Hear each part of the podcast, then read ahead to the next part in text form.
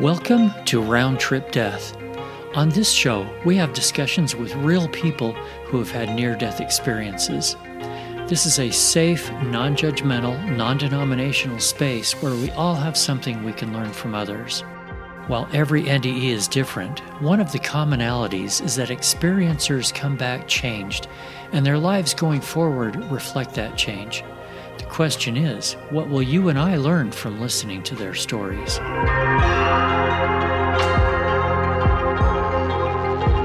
We are happy to have with us today as our special guest, Anne Bayford from London. How is it over in London today? Very dark. It's the evening right now. It's a, it's a little bit chilly, but um, spring is in the air, which is brilliant. And the, the trees are starting busting out with buds, and you've got these little tiny yellow flowers and purple flowers. So yeah, it's brilliant. Thank God the chill is gone and the dark grayness is gone. So it's all good. Sun's shining. You know, I've been to London and yes, I saw some of the rain and some of the gloom, but it is such a beautiful city and and such a wonderful place to be. So I'll bet you love it.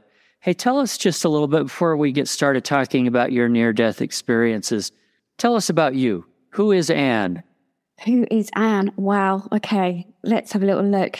So Anne's had a little bit of a mixed up life, shall I say. Um, Mum's been married three times and uh, I started, uh, well, what can I say? I've been introduced to so many religions from my background. My my father, um, who is English, born in the UK, but he was interested in Buddhism, and he left when I was about two years old as a toddler.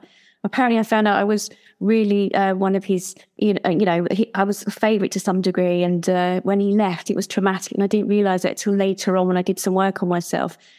And then we had a very poor life. Um, we were struggling. Um, mum was a single parent. We literally went to bed. We were starving hungry. Um, we didn't have much food to eat. And I remember even having sugared sandwiches before we went to bed. She was really poor. We had no furniture. We literally had the floorboards uh, that we were sat on. Um, it was it was a difficult time.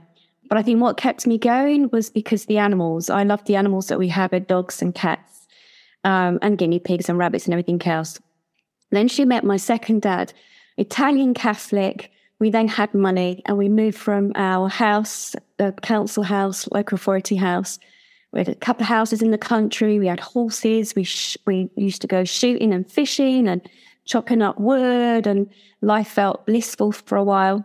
Um, but as with anything, uh, he had a, he was very wealthy and ended up having an addiction, and life then started to change again. And there was a lot of violence. Um, there was a lot of stuff that happened then when I was a child. She then divorced him, and then we ended up living in local authority housing again. And again, we went back to having no money, and she was working through the night as a cleaner. And my brother, who was older than me, used to look after us during the night. And I remember the whole time that, that I survived this as a child was literally just because of the animals. I used to communicate with the animals. I thought it was quite normal to hear animals talking back, but I didn't say anything to anybody.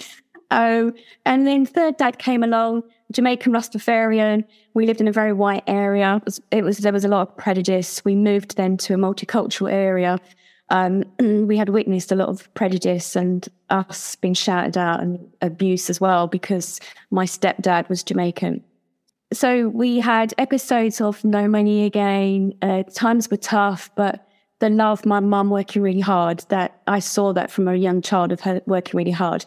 And I remember my first pet, because it just came into my mind, so obviously must be sharing this. I remember my first pet wasn't a very fluffy thing, it was a snake, and I had a thing, a passion for reptiles and snakes. So I remember my 13th birthday going to buy that and things started changing for me then. I then started telling people I could hear animals talk and people just thought I was crazy, but you know, whatever. And it just went through that. So as life went on, I became a zookeeper, started working with tigers and lions and bears and everything else, and then lived out in Kenya in a game reserve for a while as well. Um, so animals were my thing. Okay, I have to stop you for a minute. Okay. Uh, what do you mean you hear animals talk? I mean, I'm thinking Dr. Dolittle here. Well, yeah, exactly. When I saw the film, I was like, yeah, well, that's normal. Why do they think that? no, it's not.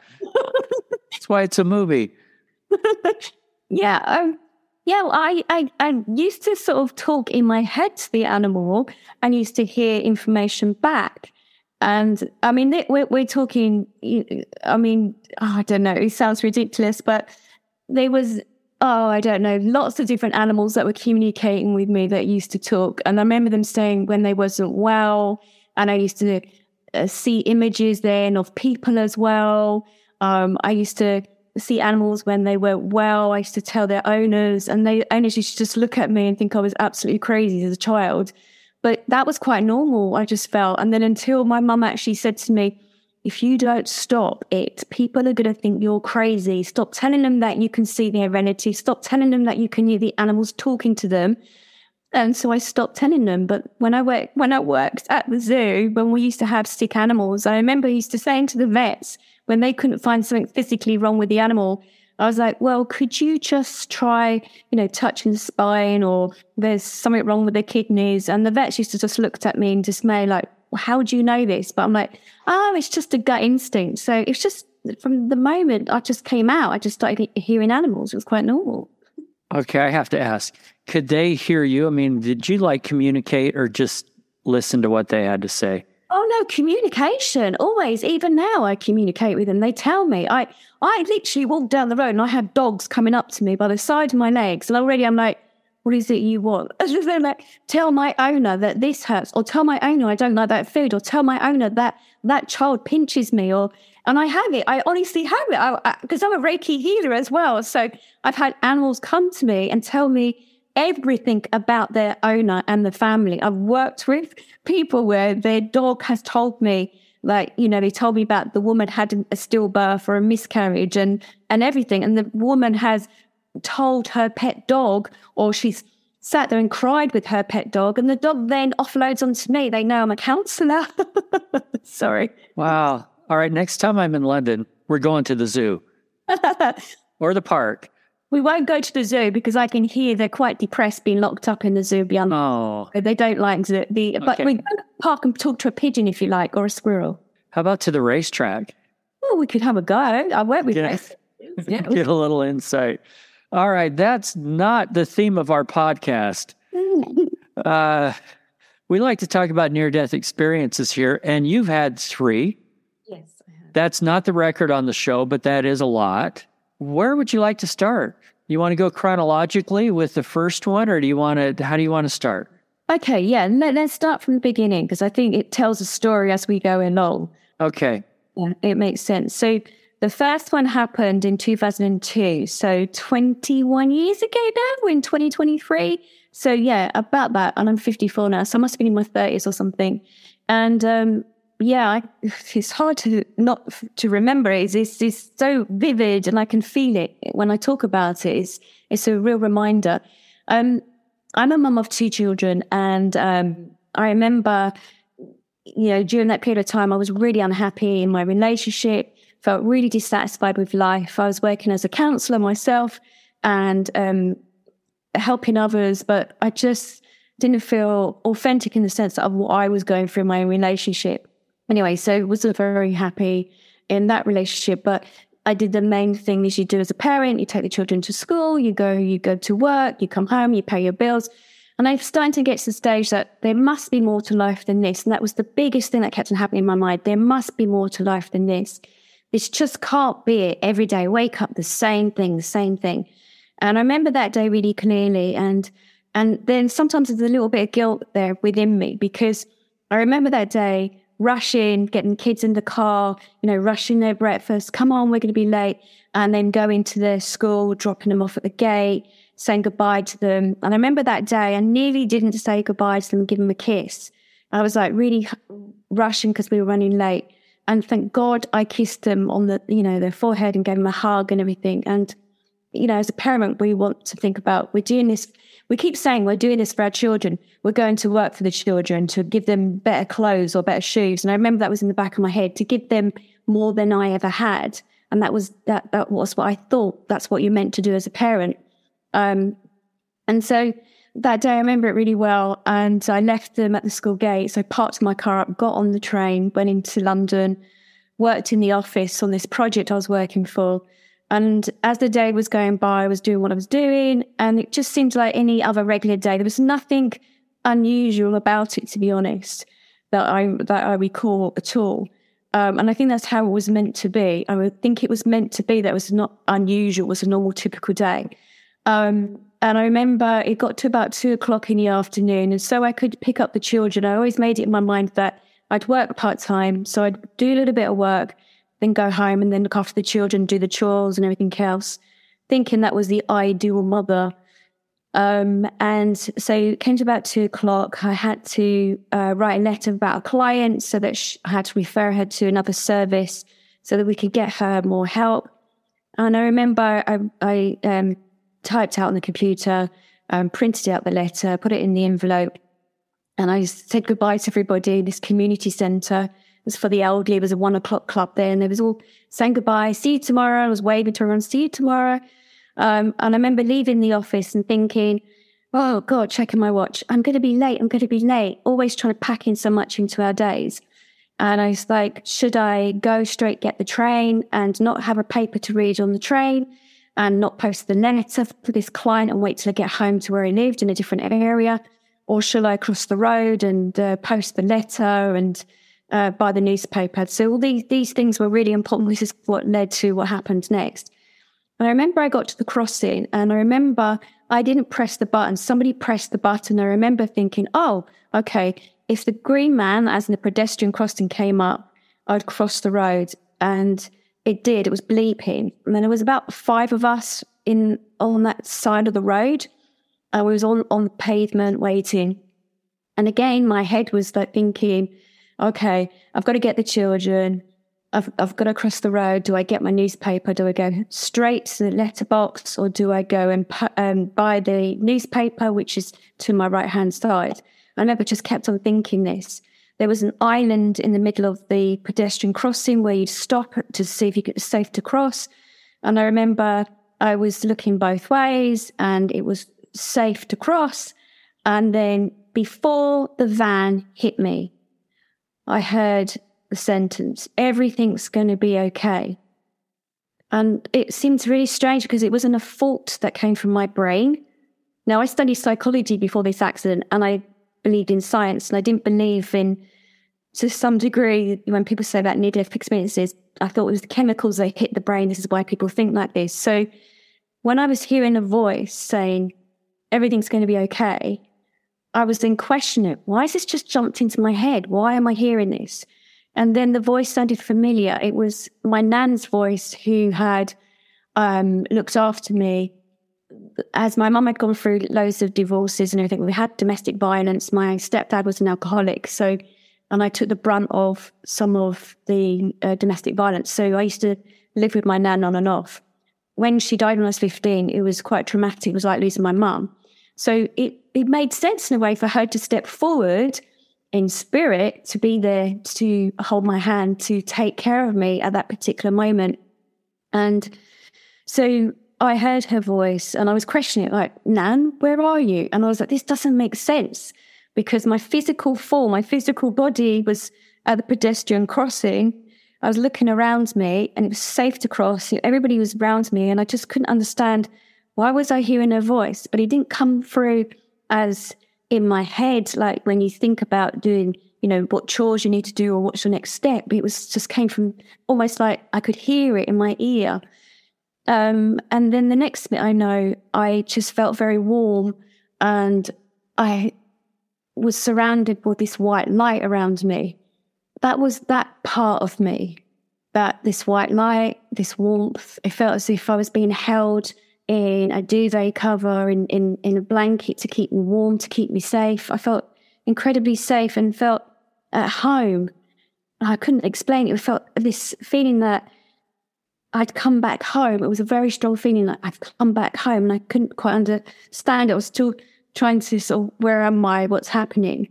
But all I could hear was my nan's voice saying everything's going to be okay. And I just felt her, like her arms holding me and helping me. Now, the other part of me, the physical part of Anne, had stepped out onto the crossing. And what happened was she had just said before she she said everything's gonna be okay, but she also said to me, I was questioning her. She said, go and get the newspaper. And in my mind, I was like, why would I get the newspaper first? Because that meant I'd have to change direction. I wasn't walking straight across the road. And I hate going back on myself. Now, by her keep insisting, go and get the newspaper, because then I turn around and went in my mind, okay, I'll go get the newspaper first. It changed my body's direction. So I went off more to my right hand side. And that was a key part of what happened next. If I'd gone straight across the road to post the letter in the letterbox, which I was going to do, that was my intention to go straight across the crossing. The police later said that um, I would have gone straight through the windscreen and I would have probably decapitated my head.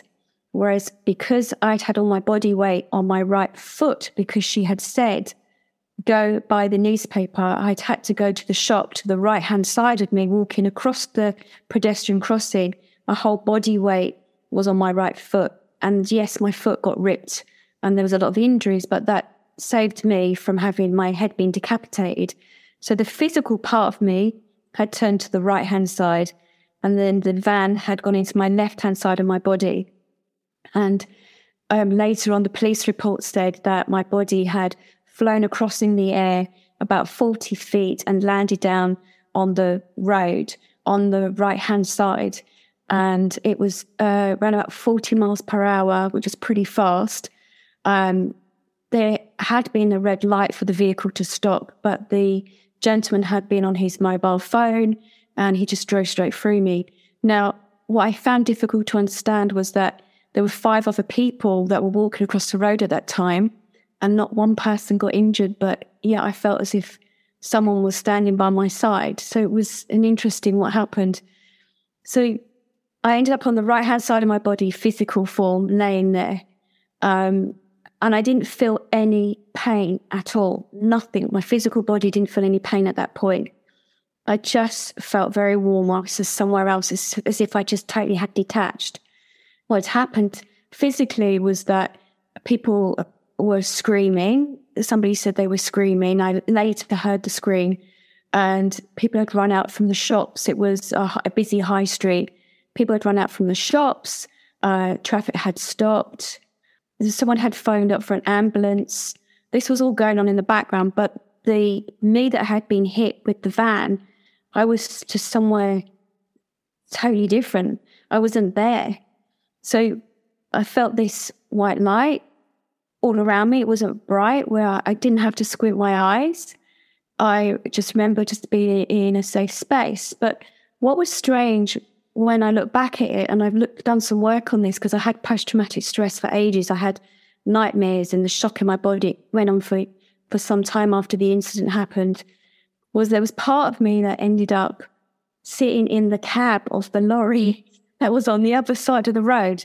So there was part of myself or myself or whatever that had sat in it was trying to make sense of the situation. It was like as if I was being pulled backwards and forwards, as if I couldn't understand exactly what was happening. And part of me felt as if I needed to see what was going on. So part of me was in the cab of this lorry driver. He was sitting there. My physical form wasn't there, but I remember feeling as if I was like floating in the cab. I didn't feel my physical body at all. And he was talking on the control thing, on his radio control thing, saying, There's been an accident. This he was swearing, but he was saying this silly woman basically has got herself knocked down. and so very unsympathetic. Like it's your fault, right? Yeah, and they're like, you know, you plan this every day to walk out and step out in front of a How bad was your physical body hurt? When I had my body weight on my right foot, it had twisted around because the impact of the van on my left hand side it he'd thrown me up in the air and twisted me around my foot. My ankle had ripped out um, I ended up having uh, operations on my ankle to re put it back into position. I had chipped bones in my ankle. I had my tendons and nerve damage in there, so I had to have lots of operations later to fix it. I had seven breaks in my foot. My knee had chipped as the impact had gone down on my kneecap, so it chipped my right kneecap. I damaged my cartilage; it was torn. My cartilage was damaged. Uh, my right hip uh, it was um, I had a fracture in the pelvis on that side. I had fractures to my right uh, ribs on my rib cage and my left because it took the impact. My kidneys were bleeding, my spleen was bleeding, my gallbladder had to later be removed. I had internal bleeding. I hadn't hit my head or anything, but they said the impact, my organs had been traveling at the, that same speed or even faster in my body when the van had hit me. It took two years in a wheelchair and then a further two years to learn to rewalk again with a walking stick. Learning to be disabled was difficult because people, even when they spoke to me when I was in the wheelchair, I had my son who was five and my daughter who was seven at the time, when they used to push the wheelchair, people used to shout and sort of say, Are you okay? And I remember my daughter saying once, She's not to deaf. She's just broken a few bones. She's okay. She can hear you. And it was there was a lot of discrimination on, you know, how I was treated. So that was difficult for those four years learning to rewalk again and the determination like, yep, no, I'm walking again. It was hard. It was very hard. Yeah. So was there anything else in the spiritual realm that you remember? Oh, yes. Seeing or feeling? Keep going. I remember it feeling warm, bright light. And I remember that I was being told information, and that was really strong. It was as if that to remind me why I'd come here on the planet at this time. It was to remind me of my sole purpose. I'd gone through all my childhood and all the trauma of that, and I'd had loads of counselling over the years, and just thought, if this is it, I don't want to be here anymore. And I'd had, you know, moments where, as a child, wanted to die. I didn't want to be here anymore. And I remember in that realm, it was like I was, it felt like a like a semicircle. I was standing of books and corridors and hallways and I remember standing there and I was still doubting where I was. I didn't know, I didn't understand as a human where I was.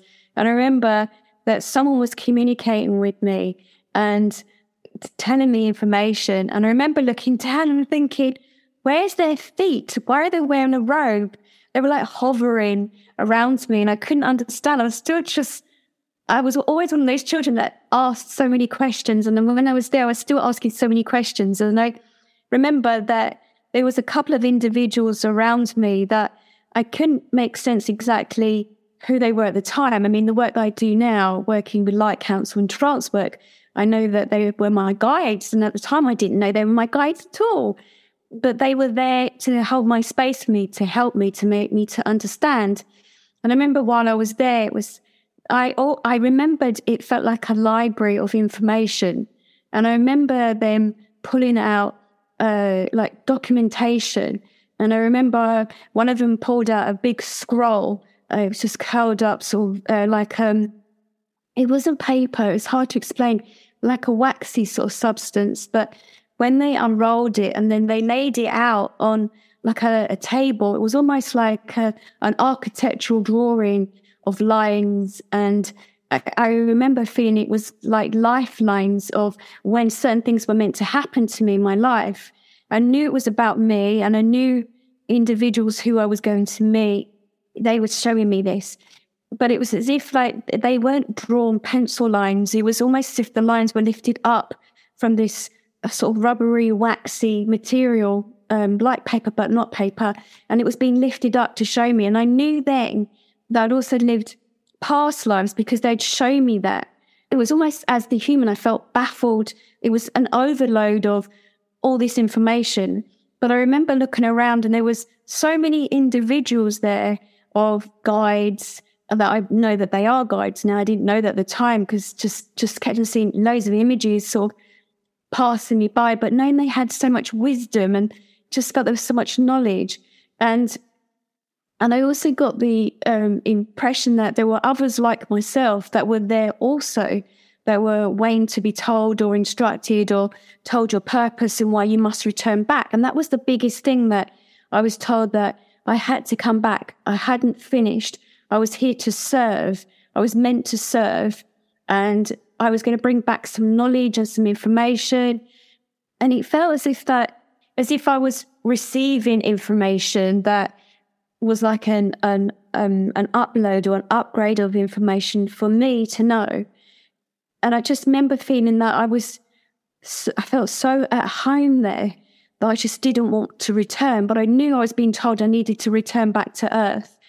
But I just didn't. I didn't want to return. I was. I wanted to stay there. I felt so much love, and I felt a part of everything, part of one, part of everything around me. It's like feeling one with the universe. It's it's really hard to explain, but I just felt as if I felt so connected and part of one, part of everything. But there were corridors and corridors of information and so many books. And I remember a large book that was opening up in front of me. And as the book opened up, the pages opened up, and it was as if there was images dancing on the images that just 3D images that had come out of the book. And again, I was told this information and I would just, I just felt as if I had to absorb it all. There was just so much information I needed to absorb. So it was really as if like a, a, a giant reset that I just needed to have this information sort of downloaded to me. But I felt my nan there. But it just felt as if it was um, a location where guides, angels, everything of light beings were there waiting. It, it felt as if that, I don't know, would I say judgment, but it was almost like people weighing up their lives there when they went to visit there. It was like them weighing up their lives, recalling what they'd done in life, as if they were not being judged, but have they quite finished? Are they do they need to return back? Like other probably near death people who'd have, you know, accidents happen to. It was almost like a I don't know about a waiting area, but it's like, are you ready to go back or are you ready to cross over? There's something there, like all this information to help you to process to so deciding whether you had done everything that you had done or meant to do. But it, it just felt like a library. And it, when I look back in it, as a child, the place I felt most comfortable in was this old fashioned library, which was down the road from where I lived. And it was wooden and the smell of books. And I remember that was the smell that I could smell when I was there. It was this smell of books. And I love books. I love flicking through the pages. So it just felt as if I was as a child now, I know that going to the library and resourcing all these books and wanting to learn, it was like wanting to absorb all this information, which which I did when I'd had this experience. So that's what I felt when I was there. But I, there was also when my partner had physically seen my body, he ran down the road and touched my head. I, when I saw my physical body, I didn't know it was even me. It was as if I was somewhere else looking down and feeling his emotions. And I could see people screaming and crying, but I didn't realize that was actually my physical body because I was somewhere else. It was as if I could, I had one foot in one plane or dimension, another foot somewhere else. I was deciding whether to return or not. And that's how it felt. But I feel the pull was really the love, the connection with my children, and I hadn't quite finished yet my journey. And that's why I feel I was pulled back. Yeah. I still remember it. It's like as if it happened yesterday. Yeah, that's that's vivid, and I can see memory coming back to your head mm-hmm. as you're as you're talking and thinking about it. That's really interesting. Was there any kind of a feeling going back into your body? Oh, it's horrible. Absolutely horrible. Oh my god. Oh, because and I had this guilt for such a long time because I'm a mother. I should have wanted to return to be with my children. Part of me did. And then when I did return, it was like I wanted to be on the other side still. But what happened was when the paramedics arrived, they were cutting my clothes off. And it's funny, I could hear them talking to my physical ear, but remember feeling I wasn't in my physical body. When my partner had come to see me on the road, I was laying on the road. When he placed his hand on my head, I heard his voice and he, all he could think about was what was going to happen or how could he manage looking after the children. and I remember thinking, oh my God, he doesn't even love me. That was one of the, the faults I had. No, but he thought you were dead, it sounds like. Well, yeah, that's, that's true. But, you know, we'd had previous history before then, so it made sense in his whole process. He had his hand on my head.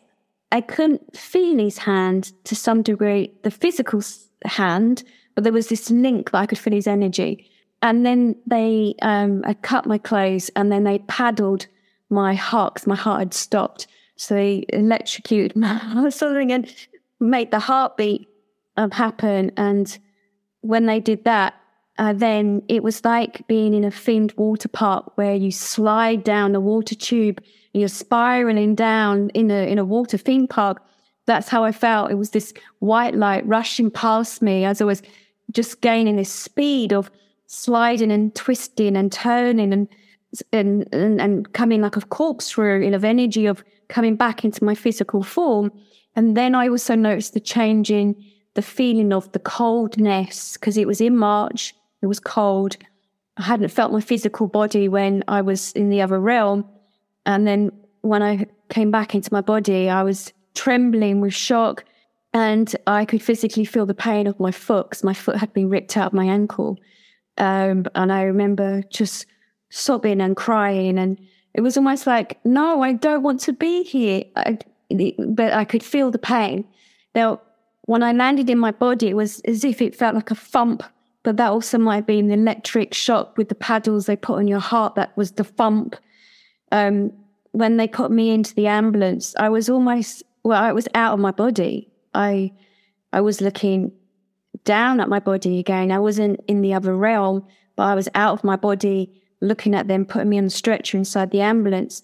And the drive to the hospital, they had the blue lights and the sirens. And I remember being out of my body and looking down at the top of the ambulance and seeing their number on the top of the ambulance. Um, they were going to airlift me by helicopter, but they didn't do that in the end. But I remember when they got me into, gosh, I feel really emotional. when they got me into hospital, the crash team came in. There were three lots of different teams of doctors working on my body. Sorry, I always feel a bit emotional when this happens because I just remember so strongly that I didn't want to return to Earth and I could see what they was doing to my physical body. And, you know, as a kid, I mean, my mum actually did say this to me. I have to mention it because it's just one of those things that came up as a child, you always sort of told what I was told. I hope you've got clean underwear on just in case you get knocked down. And they always say it's a joke or something. And that's moms all over the world that say that, by the way. I think you're right. And I remember hearing that in my head from my mum that was playing out like a movie in my head. As this was happening, I was out of my body. It was in crash in A&E and we had a team of doctors that were cutting off my clothes. Uh, so I was, I was just naked. There was no embarrassment because I was not even in my body at that time. And I remember looking down and I, it was a funny thing. There was a, an expensive bra I'd bought and they cut through my bra. And I was like, oh, that bra, I've only worn it a couple of times. but I wasn't actually physically in my body. I was just looking down at it.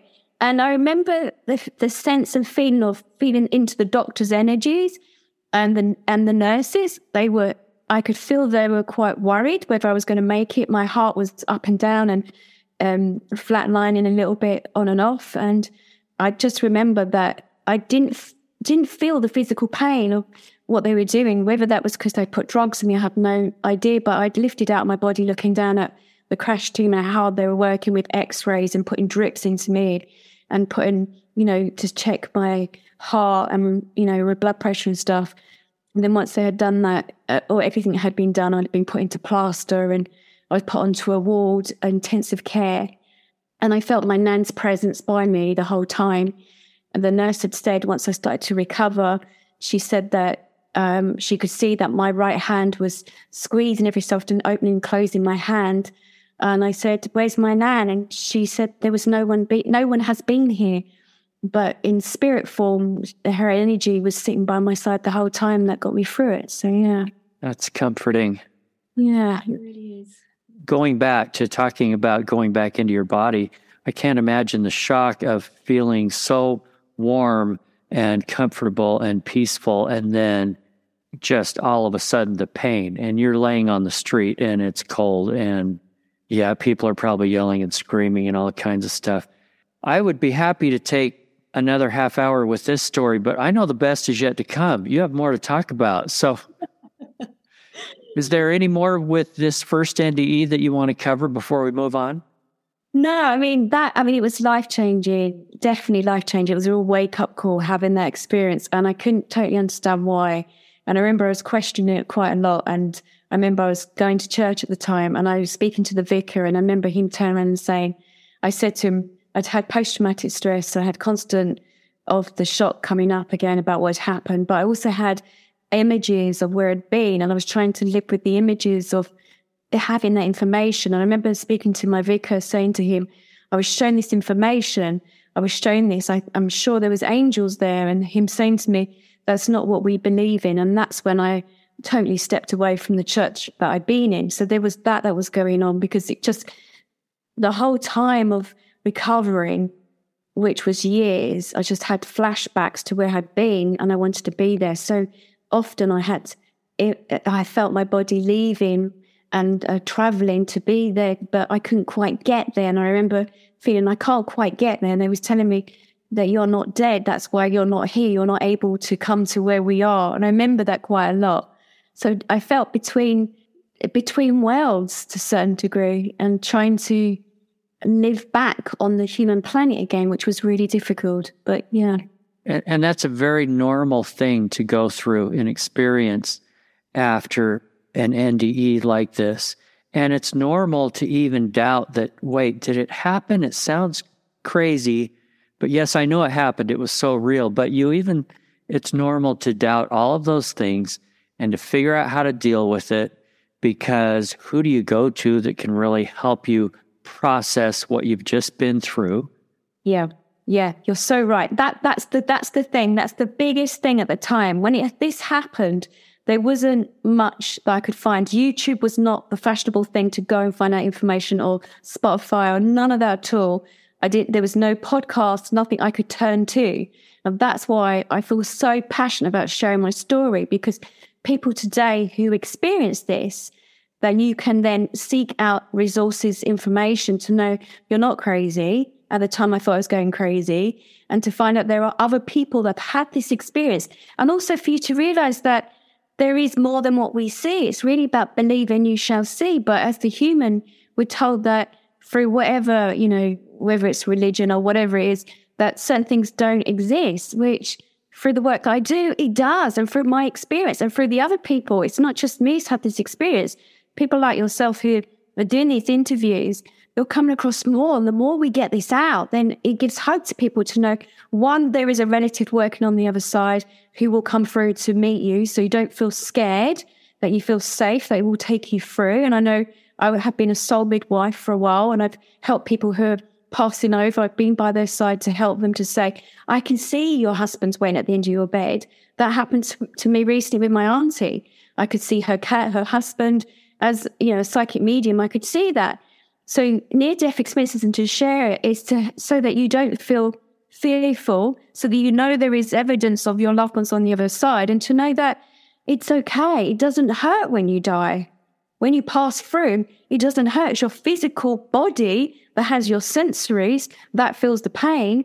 But when you're in and out of consciousness or when you're transitioning, it's not painful and it's so simple. It's so easy. It's not hard work. It's like passing through a doorway. And I, and I take clients through that doorway either uh, from working with them as spirit on the other side or for people that are dying slowly on this side. And that's why I love what I do because I've experienced it and I know that's my purpose while I'm here. And you don't have to have an NDE to have, you know, feel all these experiences, other ways of connecting and, and, you know, finding there is more to life than what it is. So this is important. It goes out. It's easy to move on. It's a lot harder to come back, it sounds like, and more painful. Yeah, it is a little bit. One thing that you mentioned before we started recording today was that prior to this, you did not believe in angels. Yep. After this, you did. Please explain. Right. okay. Well, of course, after the first near death experience, I didn't really know if I believed in angels still. So I was still questioning it. It was the second NDE that happened that um, I'd been diagnosed with a lung condition. It wasn't just asthma, there was scarring on my lungs. And uh, I'd been given a medication that really wasn't helpful. And uh, one of the days that it, this happened nine years ago, my lung collapsed. I'd had a chest infection, um, I had pneumonia, and it collapsed. And thankfully, my daughter was around and she was in her teens. Um, and I remember feeling very, very unwell. And even then, I was questioning it. I was sitting on the sofa in her bedroom, and I remember feeling a short of breath and I thought, I don't want to die. I have two children. Gosh, it makes me emotional. two children. I'm a mum. I'm here for my children. I haven't finished my purpose. I know I'm here to serve. Why is this happening? I need some help. And I remember I sat there and I looked up. You know, I believe in God. I don't believe in religion, but I believe in God. And I remember sitting there and I was like, God, will you just help me? For God's sake, I need some help. Somebody, are you there? I actually did do this. And I look back, I think, oh my God, how can I doubt? He must be so fed up with me by now. The universe, God, the divine, whatever you want to call it. And I remember sitting there and my lung had collapsed. I knew I felt very uncomfortable in my chest. I couldn't breathe. And I felt this massive thump by the side of me. and I felt really scared. And I didn't want to turn to the right hand side of me because I was like, oh no, what's happened? What's, what have I done? Because, you know, you, there's times you say, for God's sake, can you help me? And nothing happens. You're like, oh, and you get on with it. But I felt this thump by the side of me. And to the right hand side, I just didn't want to turn my face to turn around to look because I felt there was this sensation of there was something there, some sort of structure. And even now, when I talk about it, I'm like, oh, how can I explain this? Um, I turned around to the right hand side and I had this image and I saw this. And when I'm saying this, I think, oh my God, I can't believe I'm sharing this, but I am. It felt as if there was this, this structure felt as strong as stone and it felt as tall as, say, 30, 30 60 foot. It was huge.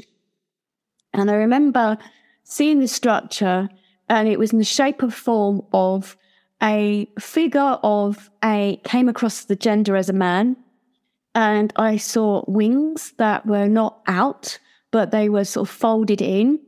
And I remember he had his hand shaped figure resting on his forehead and looking down, and he was had one knee.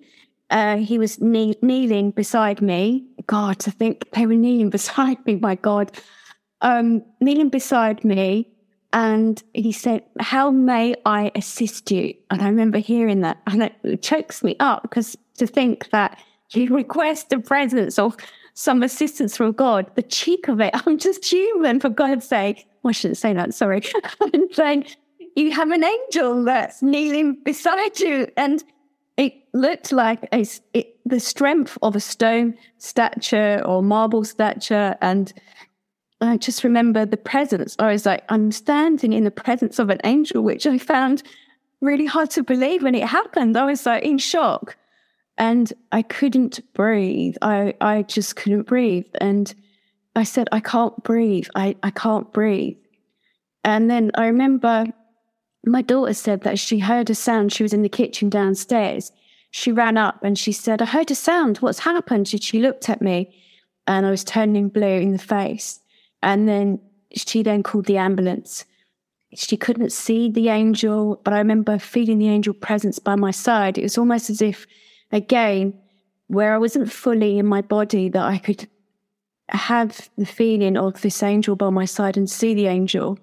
And I remember the ambulance arrived and then they brought the oxygen and I was sent off to hospital. But I remember the whole time this was the introduction or being introduced to one of my angels that helped me and helps me now with the work that I do. But yeah, until that time, I didn't fully really believe in angels. So when you say introduced, does this angel have a name? How do you how do you know this? You said it was male. Yeah, I, w- I, w- I was told I am Michael, and I was like, oh my goodness. And then I was introduced to Archangel Metatron as well. And I thought, I've never heard of you before. I don't even know who you are. And that's when I started studying about angels and starting to become aware of who they are, what they do. I'm not an expert on angels at all, but, you know, I had a visitation. who are they? What do they do for us? Ah, right. Well, funny you should say that. Okay. They just said you can hear and see loved ones that come forward. When you ask for assistance, your loved ones can step forward. It's almost like, and from the realm they come from, it's like quite angelic. So it's hard to explain. Um, as in, you might see your loved one as your angels. Some humans sort of see their loved ones as their angels, and they can be angels to you as well. Then you have your archangels, and there are a number of archangels which come to serve their purpose and to help humanity. But archangels cannot intervene unless they are requested or asked to help. So you have to ask for assistance from them for them to actually help you. The day of the accident, when I got knocked down, it was different. It was different angels, as in my grandma that came through as an angel as such. She came to assist me. But when I asked for, when I said, for God's sake, I need some help, I asked for assistance and I, I had them. So archangels can intervene. They really help also to guide us, to guide us through, to help us over, to help us in the times when we need strength the most when I work with Archangel Metatron, that's very much about how I work with the Akashic Records. It's almost as if that I need to work alongside Archangel Metatron to ask permission to work. And Archangel Metatron is very much about helping humanity and bridging um, the other realms that we have. So they are there. We just need to ask for their assistance. But how they've been um, portrayed through generations, through architect or history or within certain religions, we've sort of almost sort of lost connection to some degree, but they're there to assist us. They they guide us. They guide us over to the next realm and protect us if we need them to protect. Yeah. So it sounds like some like Nan. Am I calling her the right term? Yes. Yeah. Is it Nan or your Nan? Well, well, Nan is fine. Nan right. is that fine. So Nan's a family member. These other angels are not. Why are some family and some not?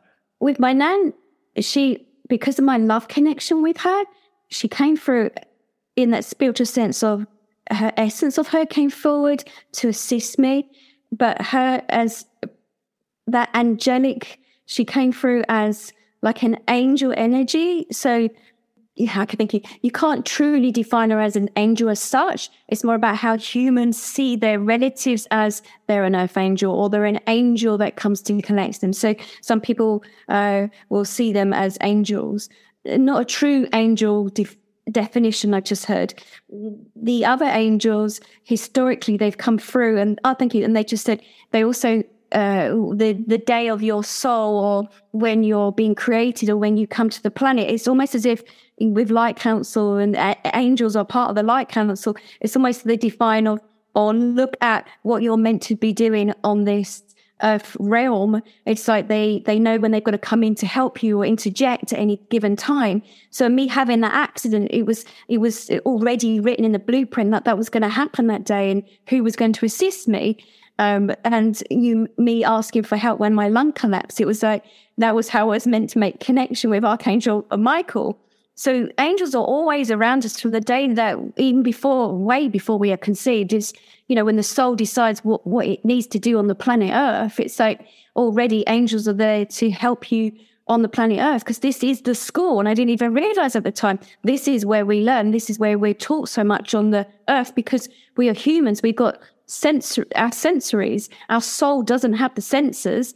It's when they, when our soul comes into our human vessel, the vehicle, the human vessel is the where have all the senses so that it feels things, it feels love, it feels pain. The soul doesn't feel it. The soul needs the humanness to come in the human vessel. So yeah, our angels are there way before they go through time, endless time. There is no concept of time anywhere. They just said, sorry, I'm hearing them at the same time as I'm talking to you. okay. And we could talk about that. Um, we'll come back to that maybe. that must be confusing when you're talking to somebody and you're hearing something else also. They help me, they guide me. So I, that's the role that I do now. So yeah, I always welcome them. They always, because as Anne, I don't know enough information. I don't have the knowledge. They have the knowledge. They can answer the questions because they have all the information. I've only read a few books. I try purposely not to read, overread too much because I don't want to hear that information from that author. No disrespect for them. I'd rather hear straight from source information. Right. Okay. Near death experience number three.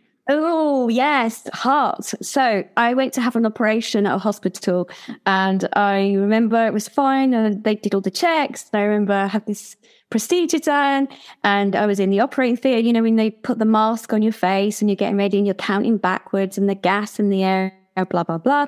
That happened. Then that was it. I was just off and I was like, I was having the operation. And I remember in the operating theatre, you know, I had the staff that I saw in the beginning that were around me, the surgeon, the anaesthetist and everything. Next minute, all I heard was it, I was in a white space. There were no walls. It was just an endless white space. And I remember felt, feeling that I'd done something wrong. And I felt like a child. I mean, this only happened five years ago. So when I was 50. And I remember I was there. And again, I remember I was standing and I remember this individual that came towards me. Um, and I, I remember looking and thinking how odd he looked. And I remember his haircut and he had a straight fringe across the top part of his forehead. So it hadn't even come down to his eyebrows. And it was very peculiar haircut, I remember thinking. He had these very thin rimmed metal glasses, circular, a bit like Harry Potter sort of style. Um, and I remember he was wearing these glasses uh, and he had this white very original. Uh, white uh, uniform. It felt like it was a uniform, and he had it buttoned up to the left hand side. But I remember part of it had fallen out, like down, or it crossed over, or folded down to his chest. He reminded me of a dentist. It was like, oh, where am I now? I remember I was not in the operating theatre of, you know, being in London. I was like, oh dear, what have I? I remember thinking, oh dear, what have I done? Why am I here? Why am I here again? You've been through this before. Yeah. Do you know who this person is that you refer to as he?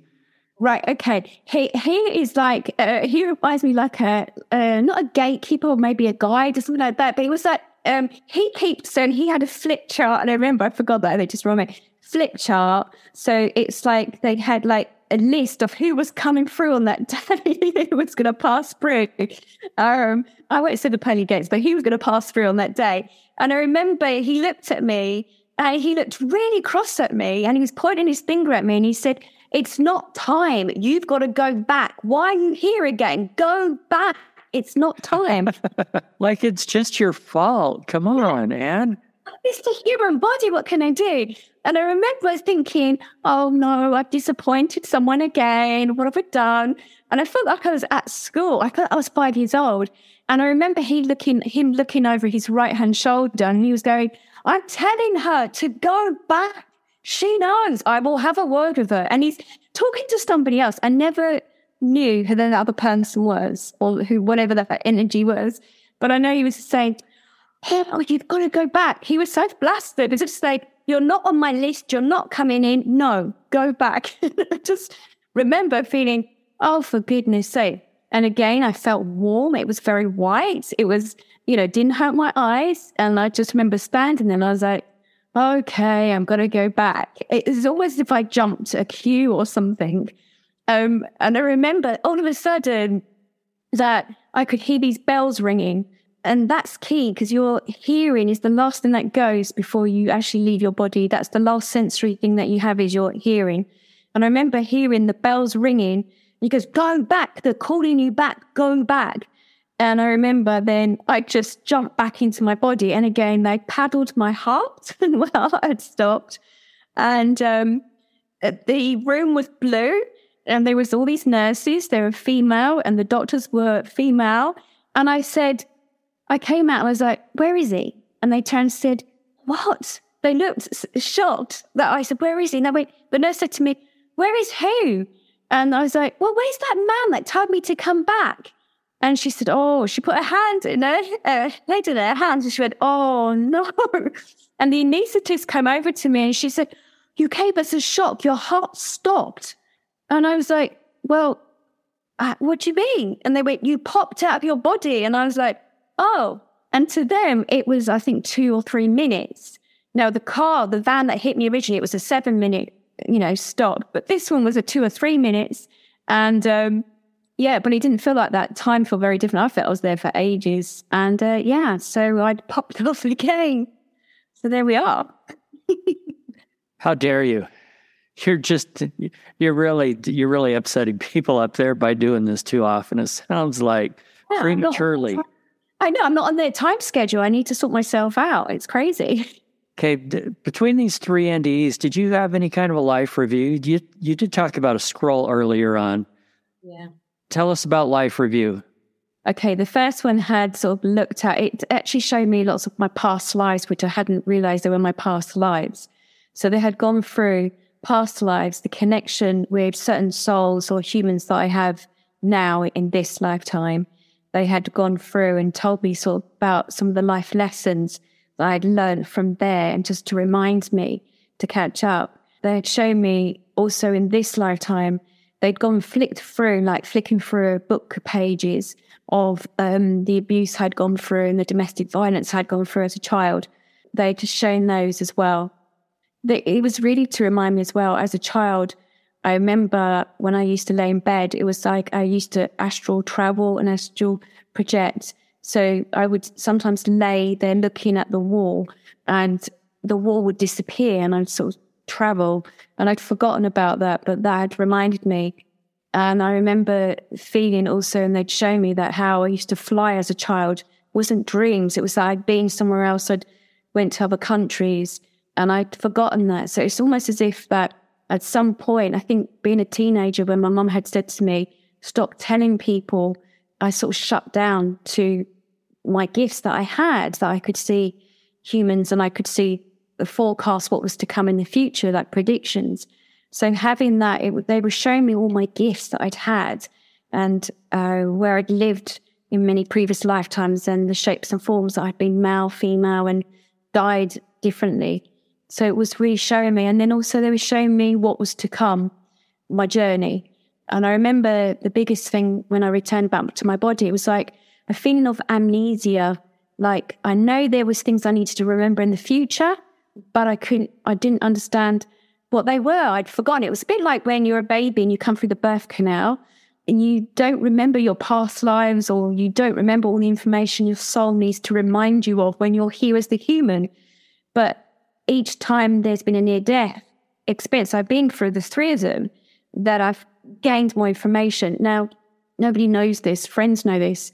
We're in February 2023, and it's a year yesterday that I had a seizure, a first seizure, and I had a brain bleed. I had a mini stroke. That was last February 2022. Now, I couldn't do anything in that month. I, I didn't die. I remember that. I didn't I feel I had a uh, out of body, but I know it was a big shock for me. And I was told through working with my guides, it was like them rewiring my brain. So there was just more information that I had to have that I needed to do the work that I do now. And I knew that was going to come from a prediction they had given me some time ago. So I'm trying to understand a little bit more. You saw some of the future, but you couldn't remember what it all was, right? Yes, that's correct. Because I had to as a human to experience certain things like stepping stones, like breadcrumbs to remind me, yeah. That's interesting. As I hear things like that from people, um, I've heard some people tell me things like, Hey, I learned about the whole creation of the earth and the universe, but I can't remember it. I know I learned it, but I can't remember what it was. Or I learned everything about quantum physics and I, and I know that I knew all of it. I can't remember very much of it. I learn it quickly, you know, things like that. It's like remembering now. Yeah. It's, it's the work that I do now that as a trance medium and everything else I do now and past life regression work and when I run my retreats, when I channel and like counsel, when I'm sitting with like counsel, I'm channeling like, oh guys, you're back. I can feel you. Okay. 22 years ago, I was being shown this and I could feel their presence, but I couldn't work it out. And then now I do. I've been channeling for like last five years. I can feel the light council. They're all beings like angels and other beings that are there. And all the great teachers that we've had on our planet, Jesus, Buddha, and everybody that are there with me. And I'm like, oh, guys, you're stepping forward. I can feel you again. Thanks for coming back. And now I know that they're there. And I was shown that 20 something years ago but I was not ready as the human then. It would have been an overload on the mind for me to have known that information then. I had to go through the disability. I had to learn to rewalk again. I had to go through my human stuff of my relationship, my life with my children. Can you imagine if I brought all that back in one hit and said to my children, okay, I'm now going to start channeling light beings, but I don't know who I really am. I needed to investigate. I needed to train as a psychic medium. I needed to find this information out. And it, and it goes on the speed of view, the time concept that we have on, you know, took me so many years. I mean, I think it was about, I don't know, six years after that that I started reading more books about, you know, clairvoyance and, and, and learning about angels and stuff. So now I'm ready as Anne to receive this information. So, yes, you come back with amnesia, almost like knowing there's something else to do, but you're not quite sure. When you're ready, when your soul is ready, when you've gone through your human experiences and you've gone through it, then it starts unfolding in front of you. So now I can I can sit with light council and talk and communicate and then pass me information on. And there's more information to come. I'm channeling more and more of what's going on in the planet and, and what's to come. So I'm ready now. I wasn't ready then. Well, and it's good that we don't come back too overloaded. Yes. Right? I mean, it's kind of a blessing that it's maybe we remember it a little bit at a time or have to deal with it a little bit at a time. Because, like you said, after your first near death experience, there was a lot to process. And that was very difficult emotionally, mentally, as well as all the physical that you were going through. Yeah. How else has your life changed since the first experience? Uh, how about relationships? You mentioned the male partner you had back then. Oh, yeah. Oh, yeah. I, I, and even then, it took me a long time to come out of the relationship Um because um, I went, I, I, kept on going for a little bit longer, thinking that I could change this person, and not realizing or understanding that actually that we were meant to have that relationship, so that I could then turn around and say, "Hey, the relationship's finished. I needed to grow more, so um, I needed to do more work on myself." So, not in that relationship anymore. Thank God. Sorry, I am literally thanking God. I'm not in that relationship anymore, and I'm the happiest ever because of my life has totally changed. I know that I'm here to serve. I do, I am a counselor, but that's not my main thing anymore. I'm more of a soul counselor in the sense I help people to understand their life journeys. Um, I work with them and, and looking at their pathway and moving into, you know, what they want to do now and how they see life very differently. Um, I help people who are confused when they, you know, are going through life and they they feel they're having a soul awakening and they don't know what to believe, what religion now. They've stepped out of their religion because it said one thing and they're believing in something else. And um, I help people who think they're crazy because they're now believing that they can see spirit. So my purpose is actually to help guide people in this. They are human, but they're also having this soul experience and, you know, to hold hand in hand. And moving forward, you know, I'm building a new platform where people will be able to find resources about this, how to help them to, to make them understand they're not going crazy. You combine, you know, you can know about other realms and you can live also in this 3D planet as the human, but to know that it's okay to have all this information also, you know, to help them to find balance. And, and that's what I want to do as a, as a teacher now that I teach this. Yeah. So as we wrap this up, I want to hear your thoughts on just a couple of things that we can leave with all of our listeners. One is there are a lot of people like what you're speaking about that have had these spiritual type experiences that they're trying to figure out how to process. There are also people that have not. And I don't want them to feel left out or like they're not special in some way, too. What do you have to say to them? I think that's really important that you mentioned that because I've had a lot of people who saying, do I have to die before I find my purpose? Or do I have to die before I can connect with God or the universe or my angels? And no, um, that's the simple answer. I would say what I'm finding with my students and, and clients is that I'm literally, you know, I help them to learn that to look at the life that you're living. And if you're feeling unhappy with it, there is more to life. And it, you know, some people have like nervous breakdowns or they need to get really ill before they take stock of their life or they have a loved one that passes over. It's normal. It's human. As a human being, you're you're going to be living your life, and you're not. Maybe you, you you're happy the way your life is. Sometimes it does take a something major to stop to make you say, "Hey, I need to look at my life and question what's going on." And I would say when you get to that point where you say, "I need to look at life. I don't like the way I'm living life."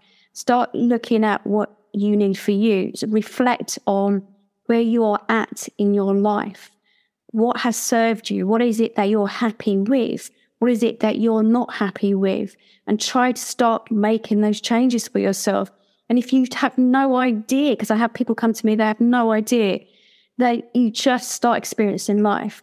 You know, all those those experiences that happened to me made me look at life differently. I roller skate. If I want to go dancing now, I go dancing. I see life that I I never pro- I never promised the next day. So I look at life as in what do I want to do today? And if I'm on the train and suddenly I think, oh, I want to go to that bookshop. I don't put it off for another day because we're never guaranteed the next day. I make sure that if I something comes into my mind or I feel like I want to contact, you know, a friend or a family member, I do it on that day at that moment. So it's about being present. Me, that that day of the accident was very much that I wasn't present with my children. And at the end of the day, it's about that love connection. We're meant to be having those love connections, whether it's with our children or a lover or a family member. That's the most important thing is to having that love connection. And it's about being present in the moment. So practice being present in the moment. And when you can do that, be mindful, even if you're drinking a cup of tea. I mean, I'm a mindfulness practitioner. I teach my clients, you know, when you're eating, when you're drinking, be present with what you're eating and drinking. And once you start knowing who you are and what makes you feel okay, then you start to become aware of other things around you, your environment, and then you start to become aware there is more. So then maybe look at meditation. If your mind isn't a mind that can meditate, you say that your mind's too busy. Well, practice that. Go be in nature. That's the most important thing is being in nature, finding those environments. And once you can start doing the meditation, be more mindful, you start becoming more aware that there is more around you, more energy, and you start tuning into more of the energy and start maybe doing classes in psychic abilities or something. And then once you start doing all those sort of things, you then can start connecting a lot easier with angels and other light beings and relatives that passed over. But it's about, first of all, finding yourself, knowing yourself. That's what I teach my students is to be with yourself first. And you don't need to have a near death experience to have your angels stand by your side or kneel by your side. You don't need that. And one last thing for some listener out there, and we have people all over the world, maybe this is someone in Africa or Brazil or I don't know where, somebody that just needs a message of hope today. They're having a rough day. What can you say that you've learned that will give them some hope and uplift them today? I love that because the one thing I learned when I look back at my childhood and I felt I was abandoned and alone, the one thing physically was my nan who looked after me. When I felt abandoned and alone, the day of the accident, my nan was still by my side in spirit. And what I hear really clearly is to say, hold on in there, that everything that's happening to you doesn't define you, that there is a way out of it, that you will get through it. And everything that I've gone through, the abuse, everything, you know, being starving, hungry, and the life that I've lived, I'm not saying woe is me, but what I have learned is that there is a lesson in that. There is something that's making you stronger. It's okay to be vulnerable. There is strength in being vulnerable, but just hold on in there because when you look back at it later, you'll understand that that has taught you so much to become the person that you're going to become. You're not ready yet. You need to have those experiences. And thank you very much. You're welcome. Thank you. Thanks again for listening. We hope you will share this message with family and friends. To be notified when the next episode goes live, follow this show on your podcasting app or click over to roundtripdeath.com and sign up for our email newsletter. Until then, I wish you everything good that you're looking for in this life and the next.